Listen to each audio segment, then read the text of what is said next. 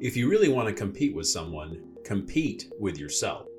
Welcome to today's leadership thought of the day, brought to you by the Leadership Lifestyle Podcast. So, I remember once after a wrestling match I lost pretty bad, and uh, my coach was talking to me after the match. I said, "Man, I really hate that guy." And my coach looked right at me and said, "What do you mean you hate him?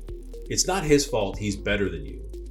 And that's what made me realize my true competition is myself. Of how much can I learn technique wise, strength wise, conditioning wise, and the same holds true in any part of your life, whether you're, you're trying to compete with someone else, but you really need to compete with yourself.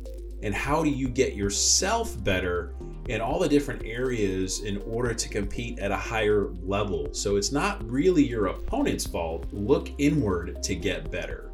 So today's leadership thought of the day, brought to you by Leadership Lifestyle Podcast grow yourself just a little bit more.